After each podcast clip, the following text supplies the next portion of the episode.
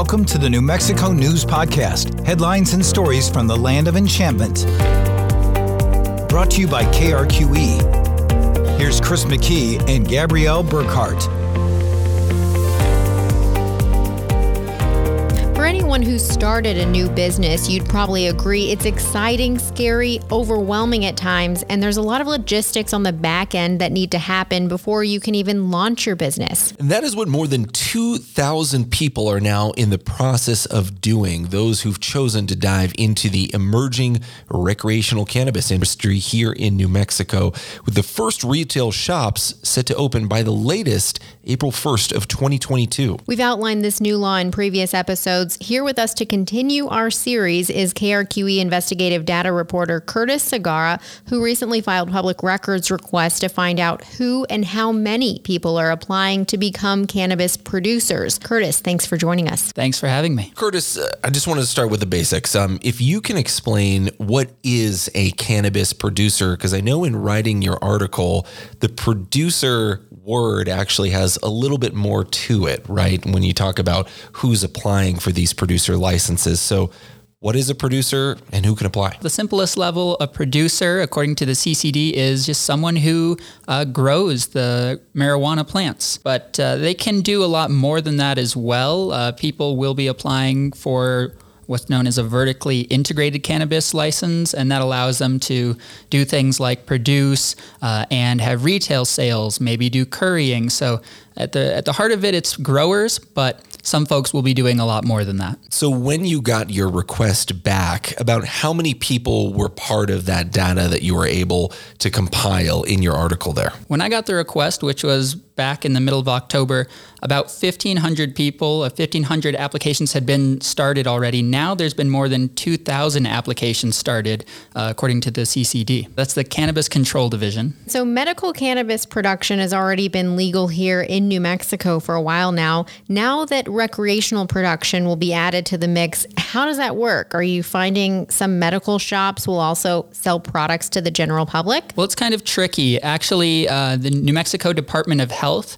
used to run the medical marijuana program. They handed that over to the Cannabis Control Division. So now the Cannabis Control Division will be handling both medical and recreational cannabis. And those medical producers actually had to reapply under the new law, the new system. And a lot of them have, in the process of reapplying, asked for plant increases, both for the medical side and the recreational side. So it's kind of all under one umbrella now with the Cannabis Control Division. But it looks like some will do both. Yeah. What does the pool of applicants look like based on your data request? And did you recognize any names from your request? So just a disclaimer, this the, the data that I got was incomplete. And of course, more people are applying day by day. So the field might change a bit, but what I saw was that about sixty percent of people listed as being controlling interests or business owners on these applications uh, identified as male. Only twenty-seven percent of them identified as female. So it is skewing male.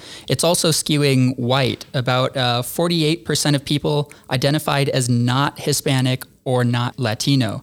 So it's it's an industry that folks were hoping would be kind of diverse, and it's not quite as diverse as some folks were uh, anticipating. Um, but again, those are the business leaders, not necessarily employees. So we have to wait to see how the industry develops to see who will really be employed by this industry.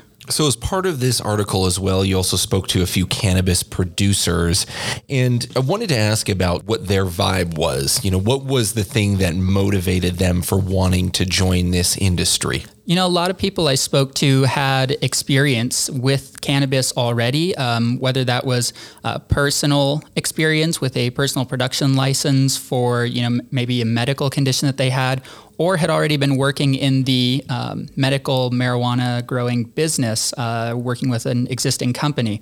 So a lot of folks had some experience, but they wanted to, you know, grow on that experience, start a business, maybe bring cannabis to a community that hasn't really had it before. I talked to a producer looking to bring cannabis to Los Alamos, um, and they told me that there really is no place to currently get cannabis, uh, medical or recreational, in Los Alamos. You have to go to Santa Fe or somewhere else like that. So folks have experience, um, but they're they're eager to start up new businesses, take on new challenges. Is there a lot of red tape involved that you're seeing so far in obtaining a license, becoming a producer? How hard slash easy is it? I think it really depends on who you ask. And, uh, you know, some people will say it's relatively easy. Some people will say it's maybe very hard. There's a fair bit of paperwork required, everything from I D requirements, proof of age, uh, demonstration of water rights, uh, demonstration of a business license, zoning approval, a fire inspection for your premise. Uh, so for some applicants, that's pretty doable. You know, they have the experience to get that paperwork done, uh, maybe because they've started a business before, maybe because they've been working in the medical cannabis industry. For other people, particularly smaller, maybe first-time applicants, that can be really tough to get that paperwork in. I spoke with some folks that didn't even have a building yet, so you know, how can they submit zoning approval and a fire inspection when they don't have a building? To handle that kind of catch twenty-two, the Cannabis Control Division has been offering what's called uh, provisional licenses that let you start that application process. It kind of says, look, we're going to get a license. So if they're having trouble finding a business location because they don't have a license yet, they have some sort of proof that they're in the process, but that license does not, that provisional license does not let them start growing or selling marijuana yet. Do you have an idea or, or did you get a sense about how long of a process um, just obtaining a license might take? Because it sounds like there's a lot of logistics that have to take place before you even apply, right? Yeah. I mean, filling out the paperwork is arduous enough. It takes some time to figure out how you're supposed to submit those documents. And of course, to get those documents, you know, to get zoning approval or a fire inspection report. But once you submit the application, the Cannabis Control Division does have ninety days to approve or deny that application. So once fully submitted, that process moves pretty quick. Uh, Cannabis Control Division told me just the other day that they have not approved any licenses yet. They're still within that ninety-day window of the first applications coming in. We're here right in uh, mid-November. It should be pretty quickly that potentially we might see these first producer licenses going out. Yeah, certainly. It'll be interesting to see who's approved on that first list and if anybody's denied. Uh, there have been some questions about, you know, what sorts of things or shortcomings in applications might be uh, grounds for denying an application. And th- it's a good reminder that the Cannabis Control Division is still creating rules on exactly how to fill out those applications and certain aspects. For example, the Social and Economic Justice Plan, which was part of the law to help communities that have been previously harmed by marijuana laws, by cannabis laws, to get a step into this industry. Um, But in the applications that I saw, there was a wide range of um, types of plans and different ideas of what would constitute a social and economic justice plan. When I asked the Cannabis Control Division, they said that they haven't been denying anybody based on, you know, shortcomings in those plans yet, but they have plans to create firmer rules on those plans. There really appears to be a discrepancy between the people who plan to produce a lot of cannabis and those who want to be small, start smaller shops. So an example you mentioned in your recent report here was Sanchez Farms, or the Electric Cafe, is requesting to produce eighteen mature plants, but then there's also some producers planning on growing more than ten thousand. Will there be room for smaller shops to survive, or is this going to be a business overrun by these gigantic businesses? It is a big question, and there's a lot of speculation happening on social media and in person. Uh, you know, let's let's look at the experience of someone who's been in this industry and done this before in other states. I spoke with A J Sullins, who has cannabis businesses in Arizona, Michigan, Oklahoma, Florida. You know, he's done this before. He says he's seen this kind of startup happen in other states where um, new businesses, smaller businesses, they might get washed out because the demand just doesn't quite match the supply. There, there might be too many folks out there producing. That might lower the price of cannabis, and those smaller businesses might not be able to stay in. You mentioned uh, Sanchez Farms. He's one of the smaller folks. Contrast that with some of the larger folks. Uh, A J Sullins pointed out that Ultra Health is among one of the largest here in the state. You know, they list over twenty business locations across the state. They are one of those producers that has already been in the medical cannabis business here before, so they have the experience. They have cannabis ready to go already. Contrast that with Sanchez Farms. It's a big difference, and it's, it's just going to take some time to see who gets washed out or if they get washed out. And you, you mentioned in your report too that some of the smaller producers might, you know, try to support one another. Yeah, a lot of the smaller producers I talked to are, are aware that there's going to be a lot of competition. They expect that. And so they've been looking to support each other. Uh, Sanchez with his Electric Cafe, that's really his goal, is to have a place where growers can come together and uh, collaborate, come up with new ideas, test ideas together. And I've heard similar ideas from other small producers too. So it looks like they will be working together to kind of stay in that industry. Well, Curtis, thank you for giving us your expertise on this. I do want to point people to this article if they haven't had a chance to check it out. It is called Who's Applying to Be New Mexico's First Cannabis Producers? You can find it online on K R Q E dot com. What's a good way people can reach you to? Uh, people can always email me, curtis dot segarra at K R Q E dot com, or you can find me on Twitter at C K Segarra. Thanks for having me. It's always an interesting time to take a look at this new industry. In the run-up to some of the first producer licenses being sent out, we wanted to hear directly from somebody who has an interest in getting involved in New Mexico's cannabis industry. We talked to one person who is intent on becoming a producer.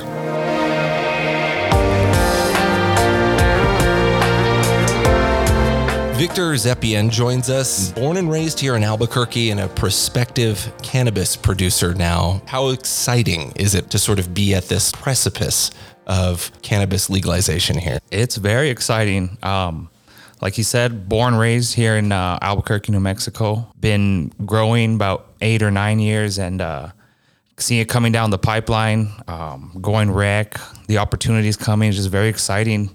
Being, being involved, being in the... You know, like I say, a pioneer pretty much for what's what's going on in our state. What role has cannabis played like in your life up to this point? My background is uh, truck driving. So I hauled uh, heavy equipment and hazardous materials. Kind of always been real on the down low, um, you know, as far as using and consuming. Had to always keep it on the down low. Couldn't really talk about it at work. With it going uh, first, you know, medical and then, uh, and then now going rec, I was in the medical scene. I was able to get a, a caregiver card and a, a P P L card. Um, that's how I was able to grow, start a legal grow at my house indoors. And um, and now with it going rec, it's, it's pretty much everything I do. I left my job uh in February of this year and been pretty much all in. You had mentioned keeping it on the down low, the um, sort of fear. Can you sort of describe that a little bit? Why was it so important to just sort of not talk about what you do? Well, in my role as a truck driver, it's it's uh, federally mandated and we're subject to randoms all the time. And um, just if you get a, a dirty drug test on your record as a C D L driver, it stays on your record and affects future employment. It affects your insurability. And so uh, my personal experience, that's where the fear came from, was the dirty drug test in the background and not being able to find employment outside of a C D L driving. What role has it played in your life? Why did you start using cannabis or start growing it? Like, was it for medical reasons? Was it just, you know, recreational? Yeah, using um, recreational, trying in high school, um, and then uh, going from there, it's just expensive to always be buying, and just, you figured I can grow it, and I started learning how to grow it, and I did, grew every year outdoor, nothing too fancy, threw some seeds in a pot and grew them outside. About two years ago is when I started to take the growing to the next level, doing more research, better quality, better product. Is that what inspired you essentially, was just seeing that this, that New Mexico was probably on the horizon for legalization? Yeah, absolutely. Seeing it on the horizon, knowing that it was coming, you know, not... wasn't sure what year it was happening, but seeing it year after year, hitting the, the legislature and, and, you know, getting shot down. But I knew it was coming, and um, that's what it was. It inspired me, knowing the opportunity that's coming, knowing, seeing what's happening in Colorado and California and businesses just thriving, new businesses that don't even exist, being able to exist now. What are you most looking forward to? The business opportunity. Um, like I said, just... having the opportunity to own a business in this industry and, and to own a business that doesn't exist yet here in our state. There's you know, like transportation businesses. There's, um, I, I can't really think of too much off the top of my head, but there's so much opportunity, and that's ever, even when I was truck driving, my goal was always business, own a truck, do a trucking company, you know, something along that lines. And cannabis came along, and well, now is my chance to follow what I love and own a business. Going back to just even in the years ahead of recreational stuff, you you had said, you know, you basically were a, a grower uh, on the medical side of things, but I guess it, has there been sort of a gray area for you that perhaps what you're doing with the sort of law and the structure that, that any of it could like get you in trouble at any point? Or did you ever feel like it was just sort of hard to stay within the bounds of that medical marijuana program? Definitely always a risk of, of, you know, someone ratting on you or just, you know, anything, just always a risk. Definitely. Um, especially with the D O H, they were real strict on the plant count, and, you know, I was always plant count ish when I was doing my growing. And so of course, always that fear, but I mean, it's, it's like I said, it's what I've, what I've wanted to do. It's, it's, I, I just want to own a business in, in this industry. What is your vision for that business? Do you want to be one of the big producers? Do you want to be one of the small producers? Do you want to have a staff? Like what, what do you see for yourself? That's, that's something I think about every day. Definitely going to start small. Um, definitely want to be a bigger, bigger local producer. I don't think, um, I see us wanting to grow to like an M S O, who's a multi-state operator, big, which is a big cannabis company, operates across multi-states. Um, I would definitely like to keep it small, craft, um, artisan type cannabis and products. Um, but also I do see down the line five, ten years, like I said, big, big companies coming in and wanting to buy us small guys out. And I, I struggle with, I would like to sell the company down the line if the opportunity came, but that compromises what I'm setting out to do right now. So it's, it's, it's, very up in the air. Um, I would like a small staff, definitely. I would like to keep it micro as much as possible, keep a small staff, um, keep as much control within the, the members as possible, for sure. How intent are you on getting there? You know, um, if we check in with you two years from now, where do you see yourself? Do you think, do you think you're going to have that full storefront and that business and everything? Oh yeah, for sure. Uh, we're hoping that our product will be on some of the first recreational dispensaries when they open up, hopefully here April or maybe sooner. So what what has the process been like so far? What type of license do you anticipate getting? And, you know, what's that application process been like? Nothing set in stone. There is proposed rules and proposed application process, um, things that you could be working on, the stuff that has to be done, you know, establishing your L L C, finding a location, um, getting your, your management structure. If you're going to work with growers, are you going to, are you the grower? Are you the, the business owner? We know finding, like I said, your building and then getting your building cleared as far as water, uh, zoning. Obviously you got to have your finances. We're looking to get a micro grow license, which is good for up to two hundred mature plants. And, uh, as a grower, you got to project out at least six months with no income of, of your, when you're doing your growing and your drying and your harvesting and your testing and all that good stuff. Um, so you got to project that out. Money's tough to come by because there's no uh, loans available for anything in this industry. Uh, no lines of credit, unless you get a private loan, private line of credit.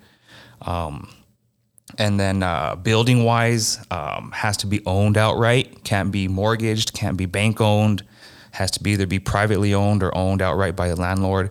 So it's just a lot, a lot of red tape, a lot of hoops to jump through. Wow. So you're not taking this lightly. No, no, heck no, heck no. Um, as far as the application process, they pretty much want the whole business up, running, operational, without plants growing before you can apply. So that's, that's what we're up against as micro grows. The same thing as the big guys, you know, but the big guys obviously have money backing, and us micro growers are smaller. We don't have the capital to work with. Are you worried at all, though, that there could be some competition, that the market could get flooded right from the beginning with people like you who just want to go head first? I've talked with a lot of people who do want to get involved in the industry. I feel there's um, still going to be a shortage of product when dispensaries start to open, just like in every other state that's open recreational. There'll be a shortage no matter how many growers are out there or dispos are open in the beginning. Um, I do see it getting flooded maybe year two, maybe a year and one and a half, year two.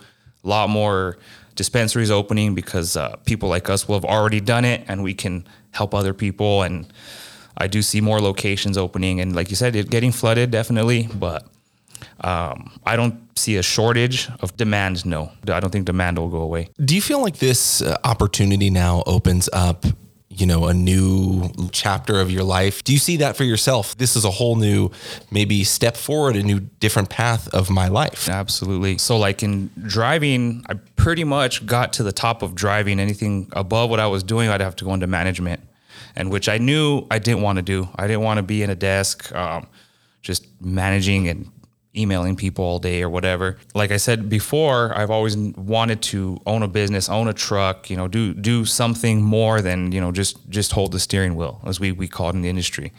Um, and seeing this coming, this industry, like I said, we cleaned up our debt. It, I seen opportunities coming. I seen at the time when we were doing it, I was just thinking, okay, I'm going to grow, I'm going to grow, be a grower, be a grower. But as it becomes more reality, you know, there's more to it. There's the business, there's the taxes, there's all that kind of stuff. And can't do it both. So now that we're kind of speaking to uh, New Mexicans in a new format with cannabis being legal here recreationally, it hasn't been up to this point. So there's probably a lot of people out there who might, you know, look at this as with some fear, you know, who might think drugs are bad. We don't want our kids using drugs. Right. Has there been a benefit that you've seen to even using cannabis recreationally? And what would you say to some of those folks who just might be concerned that maybe young people will start having, you know, easier access to cannabis and it not being a good thing? Well, being young from experience in high school, it's it's not hard to get a hold, um, whether it's legal, illegal, medical, recreational. Um, kids that want to try it are going to find a way to get a hold of it for sure. Um, but there is always a risk, you know, obviously it's, it's recreational, more available. There are going to be more chances. Again, parent related. I'm a mom too. I, I know that parents have concerns about this. How, how old are your kids? Uh, six and one, girl and boy. So when they get older, how do you foresee yourself talking to your kids about it? Because they'll be growing up in a whole different environment, right? When right. it'll be around, it'll right, be right. kind of accessible, similar to alcohol. Um. So right now, my son's six. He, he He's very inquisitive. Yep. Asks a lot of questions. And, you know, they're just right now just dad's plants, um, just dad's plants. And that's all he knows. You know, there's not, it's not anything bad. It's not, it's just the same kind of plants. Just, you know, I have them inside and there's plants outside, and that's all. And I think uh, moving forward, like you said, as parents, teaching them that it's not bad, or not necessarily teaching them, but not being so negative about it, you know what I mean? And and so reacting so negative all the time when it's talked about, or, oh, no, no, you can't, that's, you know, that's weed. No, no, no, no.